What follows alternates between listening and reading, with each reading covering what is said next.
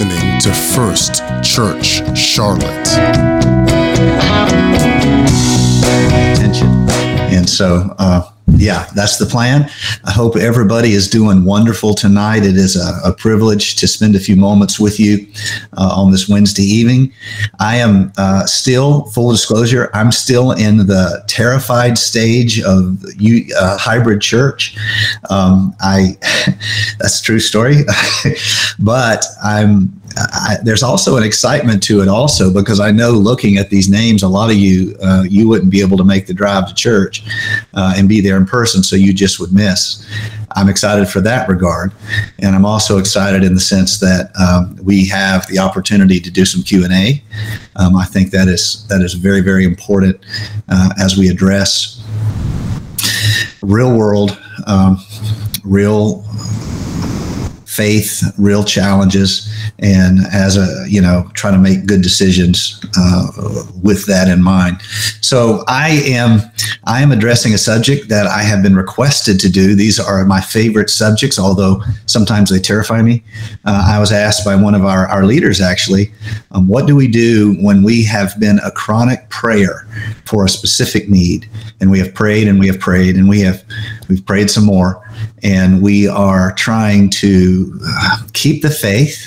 We're trying to be spiritually effective, but honestly, it seems as though uh, it's a waste of everybody's time. So let's do something real quick. Um, if you have felt this way in your life, if you have um, you've had prayer request that you prayed for and prayed for and prayed for, and it seemed like it was to no avail. Um, why don't you just raise your hand in front of the camera here, real quick? Um, not all of you have your camera on. That's okay. I just I want to create this moment where we all acknowledge that this is very, very much a part of living a life of faith.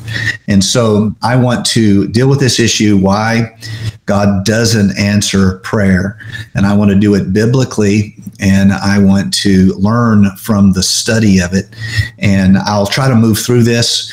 Uh, I do have notes that I will put on your screen. You also can go to the website. I'm not exactly sure they're up at this moment, but you can go to the web- website and uh, and uh, download those if you want to try to follow along.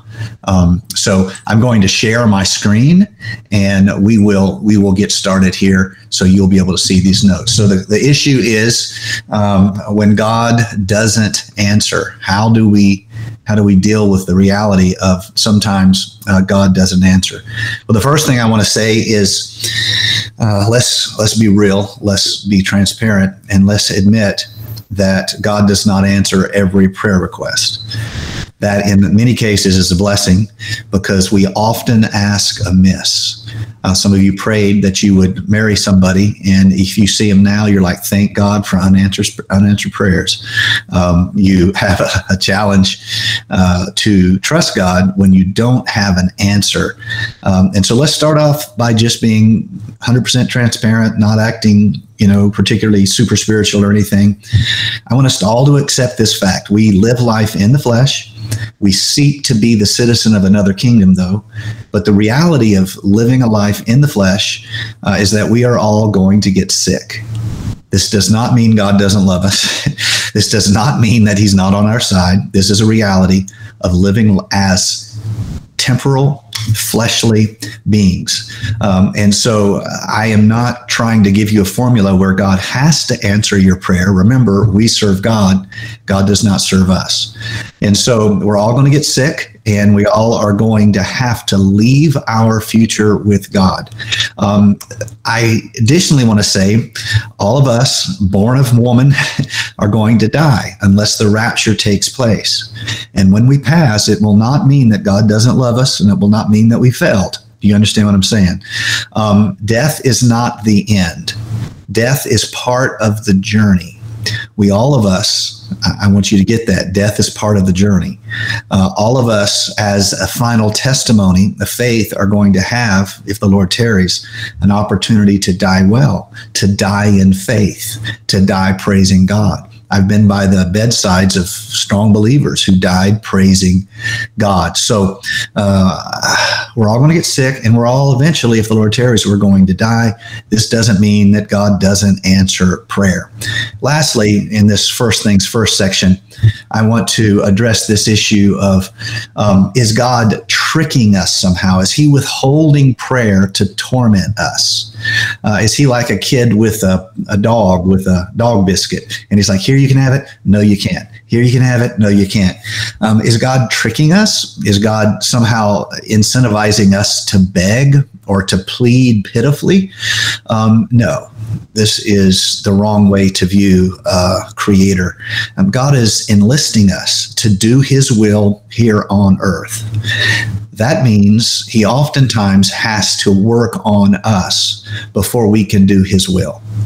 And so a lot of the ups and downs of our life is really a spiritual becoming. Let's let's be honest it's a spiritual becoming. And uh, we have to hold on to faith even in the midst of the storm. Why? Because we have to become the tool uh, that god can use. And the state of our heart reflects directly upon the one we serve the state of our family reflects upon the God we serve. And so God works on us to do what? To manifest his will and to reflect his nature to the world. Uh, the flip side is that we can we can choose to reflect reflect Lucifer, which is the worship of self. We can strive to make ourselves the center of uh, uh, our service to God, if you if you would think of it that way. Um, so, uh, having laid these three uh, foundations here that we're all going to die. That doesn't mean God doesn't answer prayer. We're all going to get sick. that doesn't mean God doesn't answer prayer. Uh, and God's not tricking us, uh, tormenting us with uh, withholding uh, good gifts to us. God is much more invested in us becoming useful tools in His hand because um, the purpose of this great work of grace is not so we would attain our heights, but it's that we might be joined into the body of Christ to exalt God and fulfill his kingdom here on earth. So I have divided this subject of when God doesn't answer. I've divided, divided into three sections. Um, the first section is things that are easy to understand. And the second section are things that are not so easy to understand. And the last section is things that are just flat hard to understand. I want to give it to you that way because if we think that if we think that um, we can get to a place of knowledge where we do not have to choose faith, we are deceiving ourselves. There is no level of biblical knowledge that you can attain where you will not have to stare your fear in its eye and choose faith. You see, you don't conquer fear, you choose courage. And so, if you're looking for a type of formula where you don't have to have faith, it doesn't exist. It didn't exist for the Apostle Paul. And if it didn't exist for the Apostle Peter, I promise you, it's not going to exist for us. We live, the just live by faith. And so let's talk first about this issue of uh, the things that are easy to understand that stops answers to prayer. Uh, the obvious thing is sin separates me um, from God. This is this is uh, foundational and it is easy to understand. You don't have to have seven days of fasting and 12 days of prayer to understand this. Uh, sin separates us from God. In fact, the beginning of the Bible is the story of how sin separates us from God. So, under the categorization of things that are easier, easy to understand about this issue of when God doesn't answer prayer, uh, let's be honest that uh, sin hinders prayer. John 9, verse number 31. We know that God does not listen to sinners, He listens to the godly person who does His will. Now, that's a strong verse, and I want to caution you all not to make a doctrine out of a single witness. We do not make doctrine out of a single witness in uh, the scripture, but in the mouth of two or three witnesses, let every word be established. Uh, you've heard me say that a lot. You will hear me say it a lot more. My point is this there is something here where John writes and says, God does not listen to sinners, but he uh, listens to the godly person who does as well. We all started as sinners. And so I think a way for us to understand this is for us to see that we repent and God hears us. We, we aren't godly yet, but we repent. You see, God is able to track the state of my heart. That's why I don't trick God. That's why I, I don't deceive God. That's why I can't be satisfied with a form of godliness a, church culture or style. I, I can't look at that and say that's why I'm saved. This is what the whole Sermon on the Mount is about: is is your heart right? I know I know the religious types. Jesus is saying, I know all you guys. You have lots of things. You say Moses says this, Moses says that, but let me tell you, if your heart's not right, then you are erring. Uh, because God is able to look at the heart. So when we read a verse like this, we know God does not listen to sinners. You could take that one verse and build a, a doctrine of deception. And you could spin it all the way around well, where we all start as sinners, and as a result, God doesn't hear prayer. You see how absurd that would be. God knows your heart. Uh, Psalm 66, verse number 18. If I had cherished iniquity in my heart, the Lord would not have listened. So now we have a second witness, and you're starting to see the shape of the thing uh, come into place. If I had cherished iniquity in my heart, the Lord would not have listened. Uh, this matters. Uh, the Lord knows our heart. This is why it's so important that we humble ourselves before the Lord. There's no place of attainment where we do not humble ourselves before the Lord. There's no place of spiritual accomplishment where we do not confess our sins first to God and then to spiritual support in our life, whether it's mentors, pastors. We have to stop the deception that we're the hero in our own story. We're not. Jesus is the hero in our story, and everybody else needs mercy and forgiveness. And I want to have a big amen. I need to get a button that when I push that button, I get a real loud amen that comes right through through you all because it makes me less long-winded. Um, we must see this principle that um, if I cherish iniquity in my heart, the Lord doesn't listen to my prayers, um, and we have to see it through the eyes of grace, not the eyes of works. Why? It's not that works don't matter; works do matter. Works is how you testi- testify of your life change. Let men see your good works and glorify your Father which is in heaven. The problem is when works glorifies you rather than your Father which is in heaven. You see, that's the problem. When we use a form of godliness, we use a style uh, to really make ourselves look super spiritual rather than exalting the name of the Lord.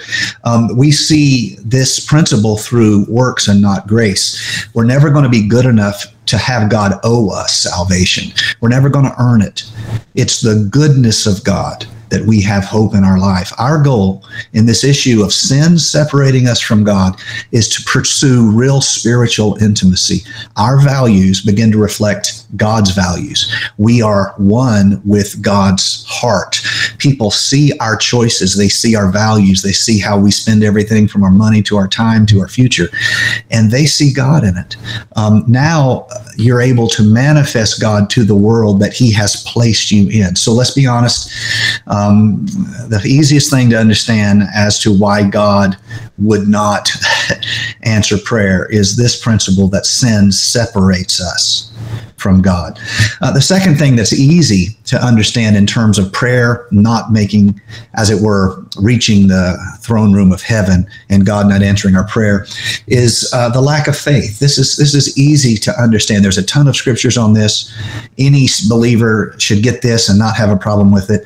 Um, Matthew 21, verse 21, Jesus answered them, "Truly I say to you." If you have faith and do not doubt, and do not doubt, and do not doubt, if you have faith and do not doubt, uh, you will not only do what has been done to the fig tree, but even if you say to this mountain, be taken up and thrown into the sea, it will happen if you have faith and do not doubt. Um, what is the state of mind you find yourself in when you're asking God to intervene? I have prayed in the state of mind of fear. And if you've served God very long, you probably have too. I have prayed in the state of mind of desperation. I have prayed in the state of mind of anger. I have prayed in the state of mind where I wanted God to get them because they were lying and no good sinners, et cetera, et cetera. Um, um, uh, that's not how we move the heart of God toward a specific need. Um, we pray in faith. Uh, we pray in faith. We pray in faith. And so, if you cannot be sure, I, I've I can hear some of you uh, wanting to ask right now. Well, how do I know if I'm praying in faith? Well, uh, I'm going to help you. Um, if you don't know whether or not you're praying in faith, make sure you're praying in hope because that always makes it simple. Do you see? It always makes it simple for you to pray in hope.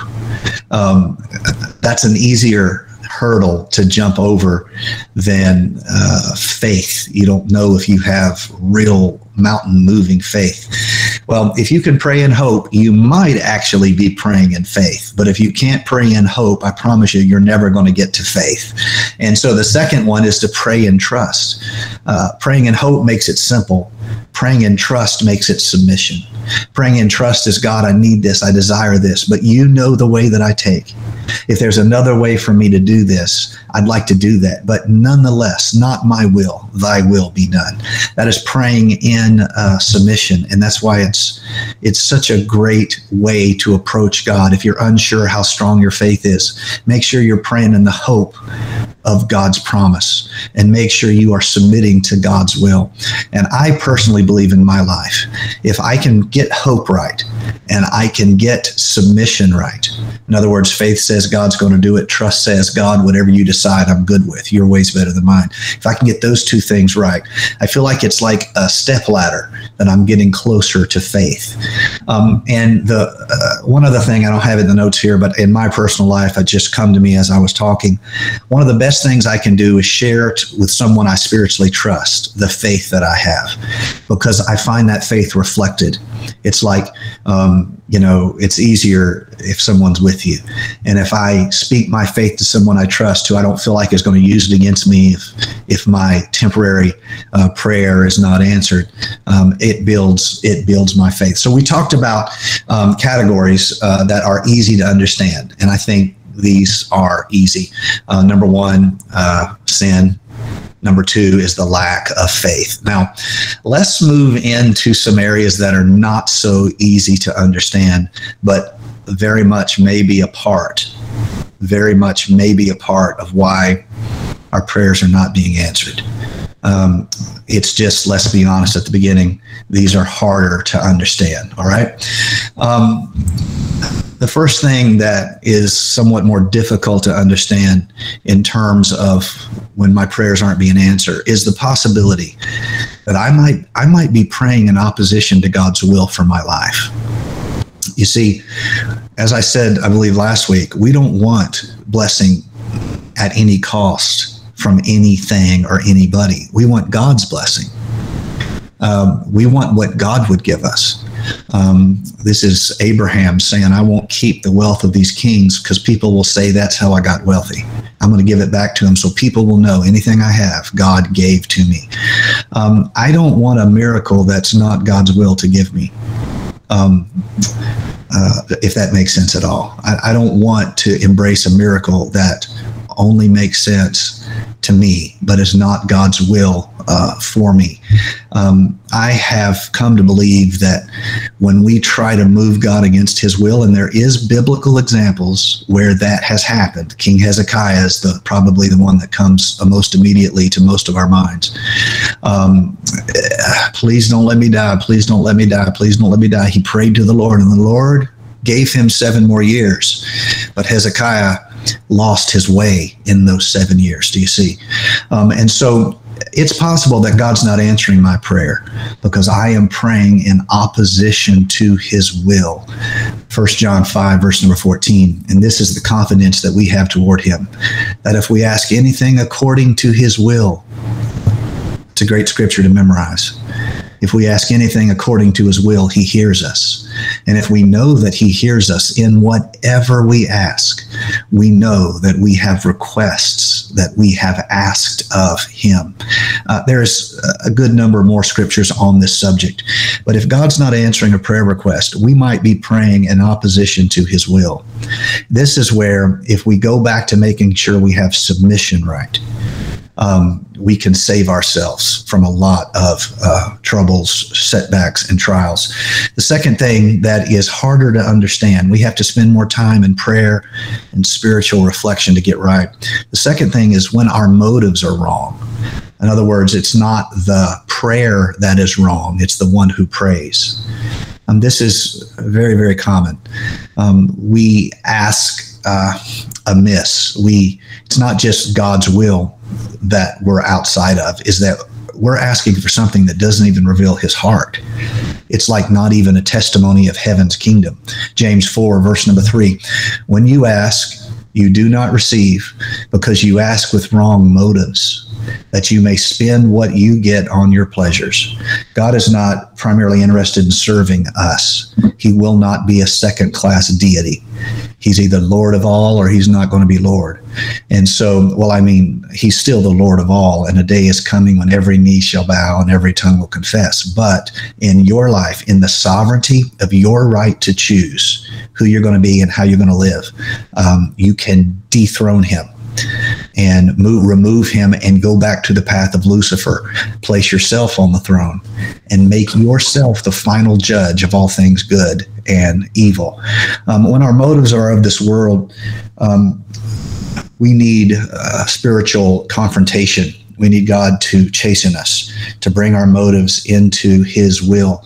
Um, and so, if there's a prayer request that you're not being answered on, you need to make sure you're not praying in opposition to His will. You need to make sure your motives are not of this world. And lastly, there's a possibility that we're not getting an answer because um, we either aren't listening to the answer or we are unsatisfied with the answer God has given us. There is a long tradition in the Bible of people being unhappy with the answer uh, they were given. But I think the most uh, painful, tragic example is the house of Israel itself. John chapter number one, verse number one, uh, or verse number 11, I should say. He came unto his own, and his own received him not. Here is the Messiah they've been praying for. Here's the one they have pled Messiah come, Messiah come. Here's the one they've longed to see. And he comes, and they turn away their face from him. Jesus answered the prayer. They just didn't like the answer he gave. Um, as but as many as received him, to them gave he power to become the sons of God, even to them that believe on uh, his name. Uh, this, these three things are in the category of they're not so easy to understand, but they are real. They are absolutely real. Um, and all of these are under this kind of heading. It's not the prayer that's wrong, but the one who prays. Um, and so we can be in opposition to God's will. Uh, secondly, our motives can be of this world. I know mine have been of this world at times. Uh, and lastly, uh, we cannot be satisfied with the answer that God has given, or we can be unhappy. We just aren't listening. And so we only will take an answer we approve of. This is uh, unfortunately fairly common in the church history and the church world, where people of other, otherwise strong faith um, they only can they they they only will accept an answer they approve of. That's why they crucified Jesus. He was not an answer that they could approve approve of. They wanted a warrior king, not a lamb led to the slaughter. And since they did not approve of a lamb that would die at the hand of Rome, rather than a soldier who would crush the empire of Rome. They turned away from him. So these three things are a little bit more difficult for us to understand in this area of an unanswered prayer. But uh, the last category is those that are quite hard to understand. And so I'm going to leave time at the end of this for some questions. And um, I want you to be able to uh, uh, ask some of these questions. So let's go to the difficult one things that are hard to understand. This, I would say, more than anything more else, than anything else, is uh, the difficult uh, of the things that are hard to understand is this what I call the problem of sovereignty. Now, what do I mean by that? That sounds like a fancy uh, a term that nobody knows what I'm talking about. Um, but it basically is this God has given each of us the right to choose our way. We can stand in spiritual submission.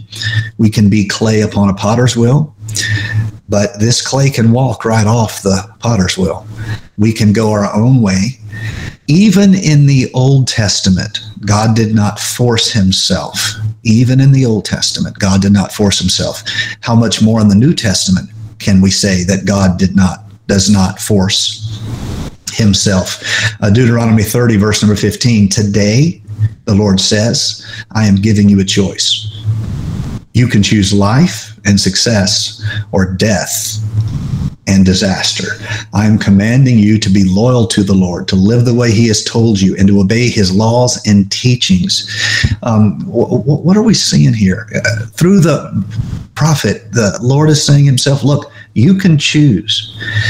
So, the most common prayer request that I feel like people of faith wrestle with is when they pray for a loved one year after year after year and nothing changes.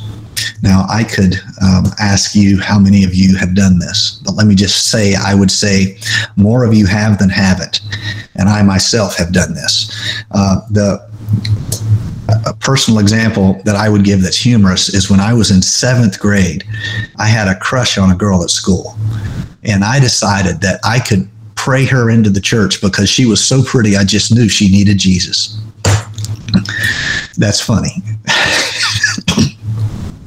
And I made a commitment. I was in seventh grade. I was going to pray every day, and I did. I prayed every day, every day, every day. And um, she, I, obviously, she never came to our church. She went to a different church.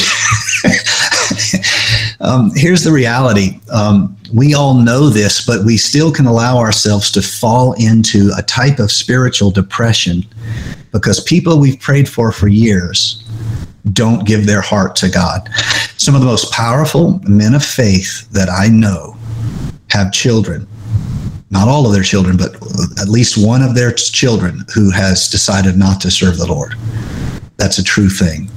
Um, my uh, my family has been a little bit of a unique in that regard. All of us are serving the Lord as best we can, far from perfect, but as best we can. And all of us are even in ministry, um, which in many ways I feel like is a testimony to my mom and dad.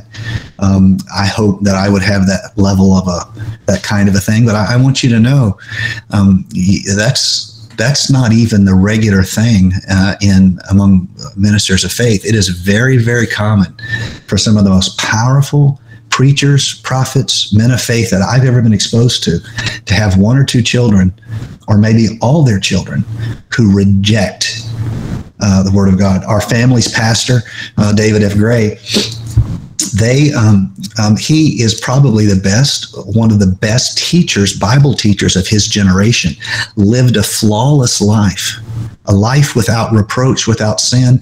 I mean and uh, neither of his children chose to stay in the church as he had as he had um, pastored it. Now, does that mean that he's a failure? If he no, if he was alive, he would still be praying for them every day. This is where the unanswered prayer is hard to understand because we can forget that God will not force himself on anybody. Um, so, parents, if you have children that are not serving the Lord, um, I want to try to stop this dysfunctional cycle of blaming yourself. The reason why is because um, if you are in mourning, for the decision that somebody who had free will to make, who had their own sovereignty, their own free will, if you are in mourning because of what they chose, um, what that means is you're blind to all the sons and daughters who are hungry and are all around you in our church. Don't stop praying for your loved one, but don't carry all the blame and all the sorrow and all the mourning in yourself. You're just casting away your confidence in God. What you have to be able to say is, Lord, there, there's always going to be things I think I could have done better, but uh, I did what I, I I did what I could. I did my best, and I'm leaving them with you. You love them more than I do. I'm going to pray every day that you would reach them, touch them, stir them. Um, but I am not going to go into mourning because of this and cast away my spiritual potential. The same thing is true in the role of mentoring. Um, if you've taught Bible studies, you've had a lot of people. I mean, you've had a lot of people who they go through like four or five Bible studies with you, and then one day they send you a text or a call and they're done. They don't want to do it anymore and you're like, what did I do? What did I say? Well, you may not have done or said anything. People have to choose. This is the arena of unanswered prayer that is a little bit difficult uh, for us to understand. God will not force my loved one to repent. So I cannot waste my prayer to pray against God's nature. I don't I cannot ask God to force anyone. That would be against his nature. So I will not ask him to force anyone, do you see? We don't want to pray that prayer. Um, and neither, let me flip this over. Um, some of you may be thinking of the passage in the New Testament where when Paul was being fought in ministry by people, he said, I turn them over to the devil. Um, for the devil to do. Um, isn't it interesting that he didn't turn him over to the Lord? you ever thought about that passage? The Paul didn't turn him over to the Lord. Paul turned him over to the devil because the devil is very much interested in forcing. now, in this situation, Paul is not praying for people who just have went their own way. These are people that are fighting the work as he is trying to do it. And so even even though Paul has that in the New Testament, I, I don't want to be in that role myself, uh, where I pray for someone to be turned over to the devil, because I I I don't know that I am as spiritually astute as the Apostle Paul. Um, and if some any of you think you are as spiritually astute as the Apostle Paul, I just want you to tell me how many times you've been shipwrecked, how many times you've been snake bit, and how many times you've been caught up into the seventh heaven. if you you understand what I'm saying. Um, um, we don't want to turn people over to destruction, but we can pray a prayer Lord, will you arrange things in their life where they are brought to a spiritual crucible, so to speak? Can you work out things in their life where they are challenged? They are in some way challenged to turn away from the pleasures of the flesh. Or you can pray this God, say say you know what they get meaning from. Lord would you help them to see through the lie of this world's meaning would you help them to see through the deception of uh, what they are turning to as a false god? That's a that's a legitimate, legitimate prayer. But we don't want to pray for someone in the sense that we are asking god to change his nature in order to reach them. Uh, further we don't want to pray judgment upon anyone. We pray good upon other people um, and then we don't do a type of spiritual calculus and say, well, God said it'd be twice as worse. Um, and I'm watching because remember, God's not an algorithm. You're not going to fool him. He knows your heart. Just turn him over to God and say, Lord, you've forgiven me so much. The least I can do is forgive other people. And then you're doubly blessed. You're blessed in the giving and you're blessed in the receiving. Um, and so, uh, in the last arena of this hard to understand issue is a reminder of um, the the Lord's Prayer where we pray this, thy will be done. Because if I'm not careful as a pastor, I can pray for my will to be done. And the challenge then is who's serving who. Um, I can pray, Lord, I want to have a the biggest television, television Christian show in the world. Well, I don't know if that's the will of the Lord. That might be my will. I want to have a private jet. I want a church in Charlotte, a church in Atlanta, and a church in London. That might be my will, but I don't know that that's God's will. Do you see what I'm saying? Um, as though God has nobody in London, He has to send me over there, you know, at the price of $100,000 round trip. Um, so these are this is uh, something that I think is a challenge for us in the arena of um, difficult, the more difficult issues of prayer uh, for us to pray. So I'm going to move over into the question and um, see if we can we can answer um, anything. Um, Charlie, that's a great question um, about the issue of we know that prayer can break the yoke, as the Bible says, and things can change. Um, how does that make sense with free will?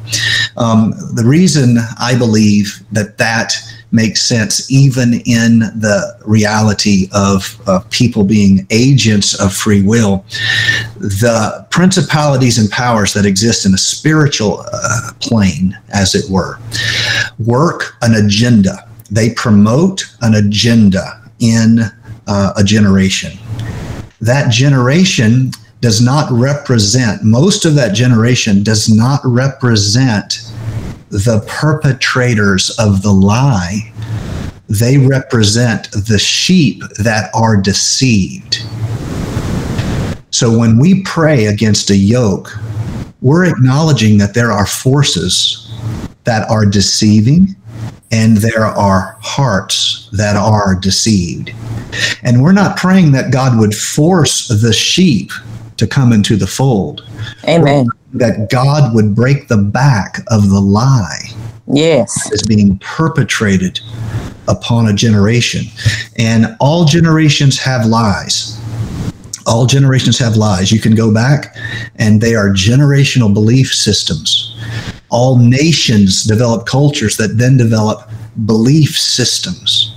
And it is in the matrix of these interwoven belief systems that deception works. So, from deception, this leads to oppression. This is when the lie is not something that you believe only, that's deception. It is something that you endure the consequences of. You are bound by it. I hope that makes sense. So you're talking about spiritually breaking the yoke of something that's going on in the spirit world. Yes, yes. So a person who is, um, they first believe a lie, and then that lie works out consequences. Do you see in their life? That lie works out consequences. And that can be oppression. That can be another form of yoke. That can be another form of bondage. Uh, nowadays, um, there are specific challenges that our young people face um, because of social media, where um, the only people who are okay so when a lot of us went to school we didn't know about other schools okay so there would be in our school let's say 10% of the kids who are the most popular. Okay, so say it's a school of 500. There's maybe like the top 50 kids in that school. And um, they may have a little bit more money than us, whatnot, maybe a little bit prettier than us, a little bit smarter than us, but they were a part of us, do you see? And then social media came, and you're no longer connected to the 50 brightest of the 500 that you're comparing yourself to. You're now connected to the 50 brightest, prettiest, smartest, richest in a nation of 250 million. And the distance between you and them gets to a point where you feel like you have no value. Mm. They drive. They they got a Lamborghini when they graduated. What did you get? You got a job. That's what I got when I graduated. You understand what I'm saying? How do you compete with that? And so our kids are constantly having their value crushed by the world. They're not smart enough. They don't run fast enough. They're not being compared to the top 10% of their high school. They're being compared to the top 1% of the nation, maybe the world. That's that's an impossible. It's an impossible. And so that's one of the reasons why uh, there's there's there's some of the problems in our society. This represents a type of a yoke where young people believe their value comes from popularity. We need to pray against that yoke. We need to break that yoke. Um, you understand what I'm saying? Someone says, "Well, I don't know how to do it." Well, I'll tell you how. Uh, praying about it won't hurt um, we have to believe that our prayers, our prayers matter. And so, um, do you have any follow up questions on that that break in the yoke? No, I think my point was that to see that it is more of a spiritual thing as opposed to changing a person's, um, you know, their basic mind about something, but you can over time influence things in the spirit if it is a spiritual thing that is affecting their mind. Right. You can pray against that. Right. Um, so the thing is, is God will not move against their will, but Right. if the lie is broken in them, for the first time, they're no longer deceive, deceived, and to them, it'll feel like they really, for the first time in their life, get to choose. Right. Because out, when you're deceived, you don't even think the church can help you. But if the lie is broken, you'll think maybe I should go back to church. Right. Um, and so we can't pray where God forces anybody to do something. That's not how God works. But we can pray against the bondage, the lies of the generation, the oppression, uh, the demonic activity. And that's where we work. Um, and the thing that moves people, interestingly enough, once you become believers, you're moved a lot by the spiritual. Let's be honest. You come to church three times a week. you know what I mean? You, you're all in. Um, we're moved by the spiritual. But when you're an unbeliever, you're not moved by the spiritual. And touches our heart oftentimes seems weird to the unchurched. Um, and this is just the nature, the nature of of, of uh, getting comfortable with spiritual things, and this is where the thing that really moves people is the fruit of the spirit in our life. When they're at a place where they cannot receive the spiritual, and once Amen. they become a believer, they can understand the spiritual. But until they get there, it is the it is love that never fails. Angels fail. Doctrines, tongues, prophecies, knowledge, wisdom fails. All power fails. Love doesn't fail. And so that is a that is um, when you're trying to transform somebody, it, it, love them, love them, and um, that is that is uh, that is I think uh, a hard a high goal for all of us. So here we are. Um, Pastor, I'm sorry. So there's there's another question in the box, but also I think some people can't type right now. Maybe they're driving.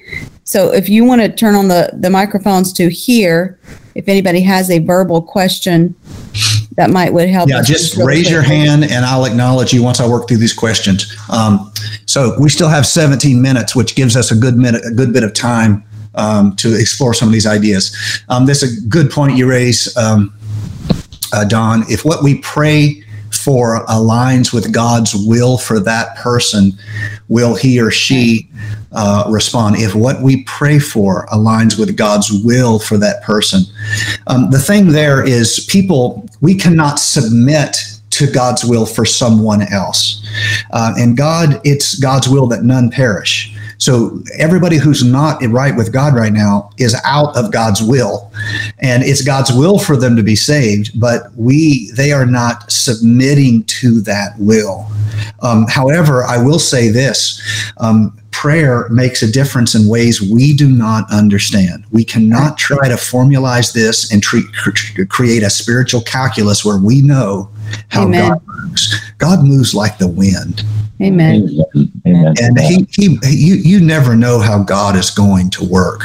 Um, and so when you get in the habit of praying for someone, um, just remember when you're praying, you don't have to be talking all the time. Um, um, I- so, uh, what do I mean by that? Um, when I don't know how to pray, a lot of times I'll just dwell. I'll just kind of keep let that worship music play, pray, and I'll I'll begin asking the Lord, Lord, what's the right prayer to pray? Now that sounds silly, I know, but I'm just being I'm just being honest. Lord, what is the right way to pray for this situation? I don't want to deny them their sovereignty because I'm not even in line with you when I do that. Lord, is are they deceived? Is there a central? Do you see how I'm working through this? Lord, is there a is there a central deception in their life? Is there an addiction? Um, is there is there a wound? Is it church hurt? Um, you get the idea. Um, so, uh, Beverly, uh, if it's the Lord's will that none should perish, and we're praying for God's will for a lost loved one, yet they still have the power to choose, absolutely. But don't assume that we understand all the depths of God's grace. Um, I want to I want to say that I will always celebrate the grace of the Lord. Now, do not ask me to lay down my doctrine because I cannot lay down my doctrine. Um, but don't neither ask me to celebrate because someone didn't obey my doctrine. Does that make sense? Yeah. Um, I'm not going to celebrate. And if if I get to heaven and I find out that the Roman Catholics are there, I promise you, I'm going to. You know what I'm going to say? Calvary. you understand, what I'm saying? God's great. I'm not going to lay down my doctrine. I cannot Right. lay down my doctrine because if I do that, why, let's just be mystics. Let's not even try to build upon Scripture. We don't want to just be mystics. We want to build on Scripture. And so I don't have to lay down my doctrine, but neither do I have to be quick to put somebody in heaven or in hell. Do you see? It's just, there's no need to do it whatsoever. Um, so, uh, two raised hands. Um, let me throw in, before we go into these, let me throw in a couple quick announcements uh, for Sunday, since we have uh, 52 people in the room. Thank you all for joining us. Um, Sunday this year, um, we're going to be having a lot of things happening outside. We're going to have a drive through Easter prayer tent happening outside. We're going to be having bounce house for the kids. We're going to be having Easter egg hunts. There'll be a lot of in and out. And so the result of that is much of our team will much of our team will be not dressed in Easter style best thing in their closet. They'll be dressed more casually. They'll will be wearing their Love God, Love People T-shirt. Um, and in fact, I'll probably wear a Love God, Love People T-shirt under my suit jacket because you know how I have to be. I have to be fancy. So uh, you understand what I'm saying. So I want you to be aware of that. If you want to break out the best thing in your closet, by all means, knock yourself out. Um, but know that we will be most a lot of the team will be kind of dressed down to serve out in the heat. All right, Amanda, um, can you unmute your mic? Uh, it's the button on the bottom left and speak your question.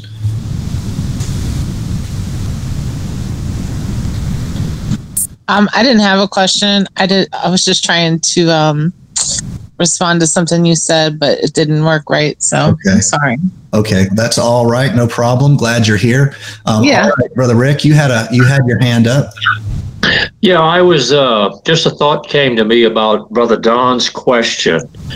Uh, when you know it's the will of the Lord in a person's life, and just just the very simple scripture: Paul plants, Apollos waters, but God gives the increase. If we'll do our part, He'll do His. Amen. Amen. We have lived that. we have lived that. Uh, different roles, different uh, positions. Um, I, w- I would say I want to talk about this. Um, how? Pastor, I'm sorry. There was one more question in the box that you missed. Okay, what does submission look like as we try to reconcile the brokenness of our hearts in response to unanswered prayers so that bitterness doesn't set in your heart?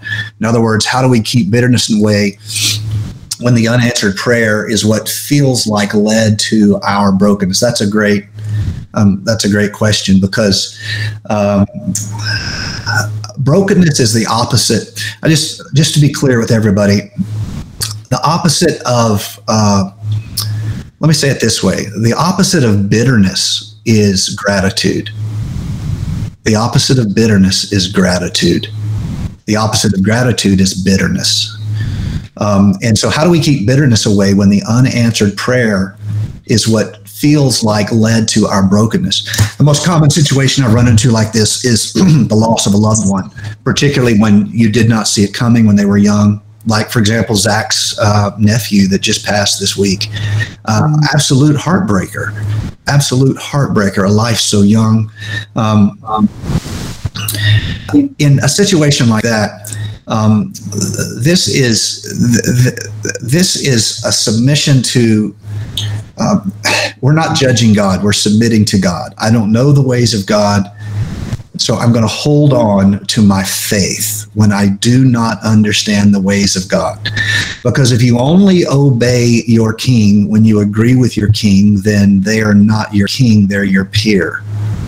Um, the only way that you can place someone in the role of sovereignty in your life, royalty, is you obey full stop period. You obey full stop period. Um, and so, in issues where we feel like we're wounded because of an unanswered prayer, um, I I want to say this. I want to say to you what the Lord said to the most uh, famous unanswered prayer in the Bible? Anyone want to know what the most famous unanswered prayer in the Bible is? the Apostle Paul needs a miracle so he can do the work of God.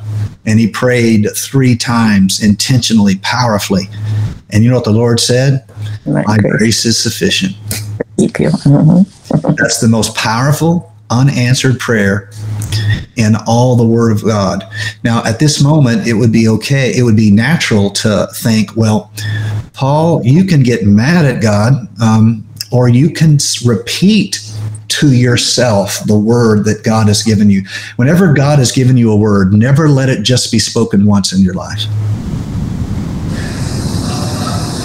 I want you to get that. When God has given you a word, never let it just be spoken once in your life. Your duty is to speak that word. You speak that word.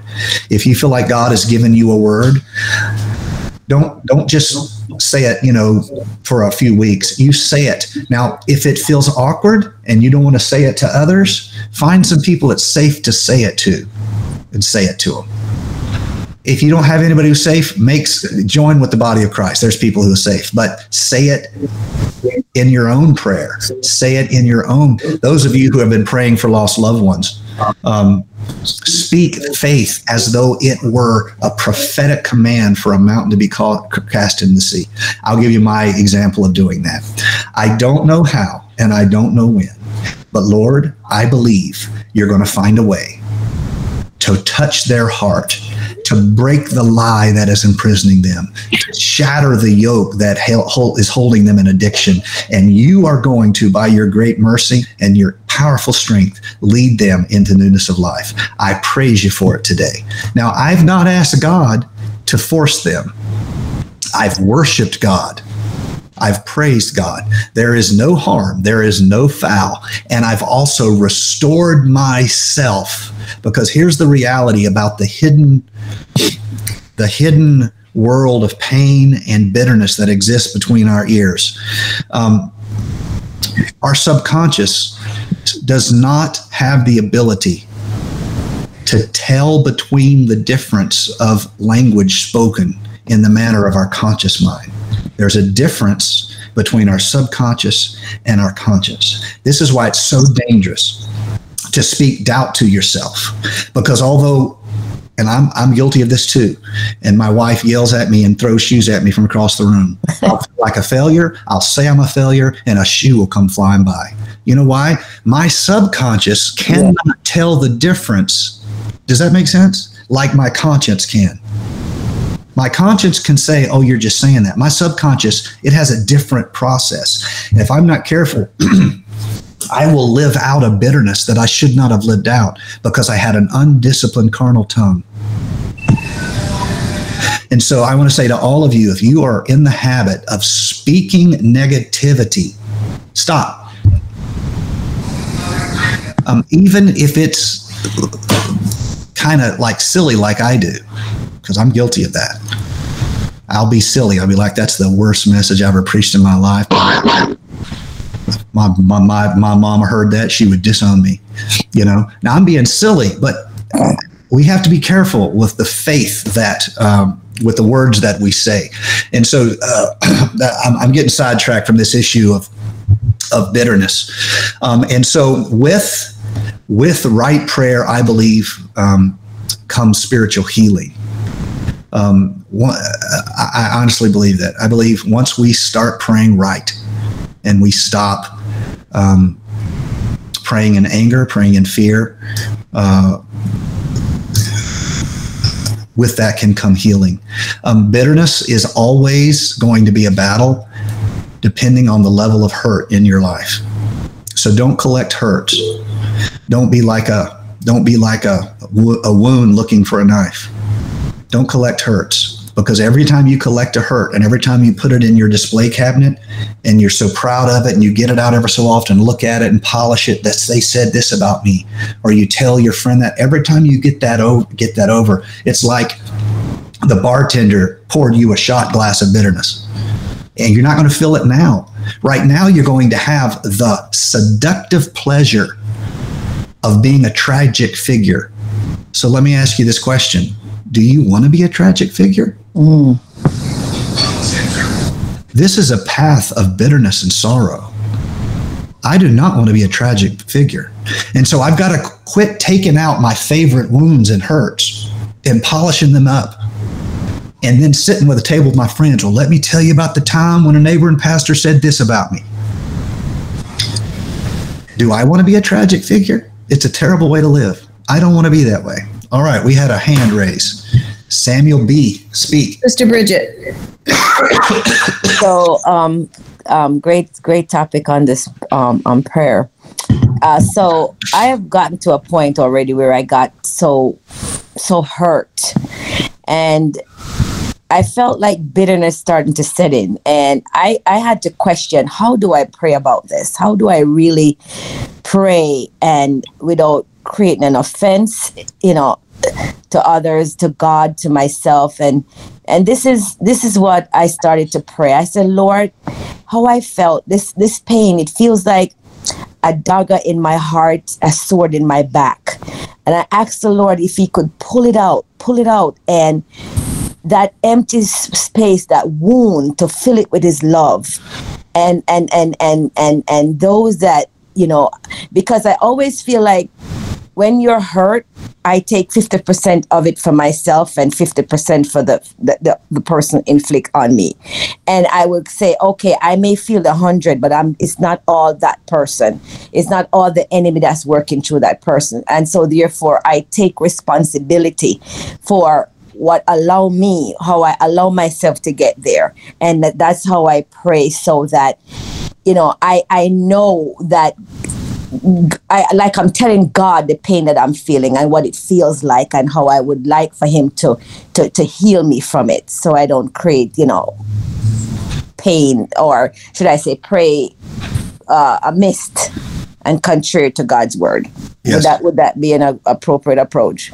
Amen. Yeah, um, that that's uh, what you're describing there is how you work through it, um, and how you see it, and how you it, and that's that's awesome and beautiful, beautiful. And uh, we, I give you honor as a prayer warrior. Um, one thing that everyone in the room will have to do is they'll have to figure out how to take that principle. What you're doing is you're kind of organizing yourself. You're not just letting yourself fly apart. You're kind of organizing yourself.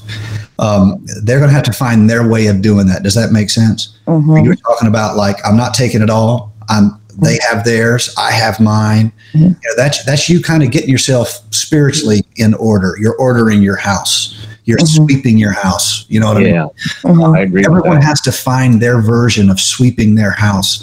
Um, So, uh, you know how I sweep my house? Mhm. Like bitterness, um, I I intentionally begin counting blessings. I do. That's how I fight bitterness. I intentionally get. Um, I if if someone if someone if for some reason I feel like I'm wounded for something, you know, and I get to the church house, I don't hide in my office. I go over and I call it a hug Sunday. I give everybody a hug Mhm. and they're all setting up like trying to get on their equipment. I'm just grabbing them and snatching them and hugging because I'm counting my blessings. I, it, in my way, that's that's I'm sweeping my house. And so um, uh, I think all of us have to resist uh, Yeah, I agree with that, Pastor. the momentum of pain. yeah, At some point, you have to stop the momentum of pain. And even if you don't know what to do next, you can stop it and say, okay, I'm going to take a breath here. I'm going to sort this out. You know, so that's very good. Thank you all. Um, I, we're, we're coming up on an hour, and um, that is we do have some limits with our software, and so that is um, that is very. Uh, uh, first of all, thank you to all for the questions. I love the questions. Uh, it inspires me, um, and um, I just I, I think I think it's a helpful learning experience. If you have a subject that you would like us to deal with next week, um, shoot me an idea. That's how I got this week's. Um, I had someone who asked me specifically. Um, I may not use it if you ask me about something like when the sons of God lay with the daughters of men and there are giants in the land. Uh, I, I mean, uh, maybe. you know, when the Bible's not clear, I don't want to be clear. When the Bible is clear, I want to be clear because um, I can't just make up my own Bible because, you know, someone elected me to lead a congregation. That doesn't give me the right. It's like the Pharisee putting himself in the seat of Moses. Jesus said, You suckers, put yourself in the seat of Moses. Mm-hmm. So, um, but if there's something helpful that you're dealing with, something that's real, um, send it to me. We will do our best. Uh, I love it because it forces me to dig in. I mean, I, I spent all day yesterday digging into this and I got all, all these things and I was like, uh, this, I don't have time for this. Don't have time for this. How can I organize this into things? And that's where I came up with, well, these are easy to understand. these are not as easy and these are hard to understand. So um, I, it forces me to, uh, to work and try. Thank you all. We love you. Let me pray over you and then we'll be dismissed. Lord, thank you for your goodness in our life. Hallelujah. Thank you for your presence. Thank you for your love. Uh, we are we are of you. We are adopted into your family. We are placed in your kingdom. We want to reflect your heart to the world in which you placed us. We know, Lord, that the reason why we're still here is that the doors of mercy have not closed, and you want to reach as many people as possible and challenge them to turn their heart toward repentance, turn their heart toward the kingdom of God. We want to be a part of that, Lord Jesus. We want to be a church that is can be trusted with the ones you love, can be trusted with the weak, can be trusted with the wounded, and we, with your wisdom, can see them grow to strength and spiritual flourishing. Lord, help us all to reach out to loved ones, friends, connections this week for Easter. Um, help us to be social. Um, it's hard for us to influence people when we're not even friendly, so help us to be social. Help us to invite people Help us to include people that you might be glorified in it all. In Jesus' name we pray. Amen. Amen. God bless you. I love you. Praise God. Have a great evening. Amen. Thank Good, you. Good night. Thank you, sir. God bless you. Thank Good you, night. Pastor. Bye. Bye. Bye. Bye. Bye, everyone. Bye. Bye-bye. Bye. Those that can remember, park in the back. Oh, yeah, good idea. If you can park in the back parking lot, it'll help us for Easter. Thank you very much. Thank you for listening to First Church Charlotte. If this podcast has blessed you, please rate it with four or five stars. By doing so, you will help others find our free podcast and bless them. If you're in the Charlotte, North Carolina area, come worship with us at 4929 North Sharon Amity Road. For information about service times, church ministries, and so much more, visit us online at firstchurchclt.com. If you would like to help support our efforts, please text GIVE to 704 445 5353. We pray God's richest blessings to you. Come, worship with us. フフフフ。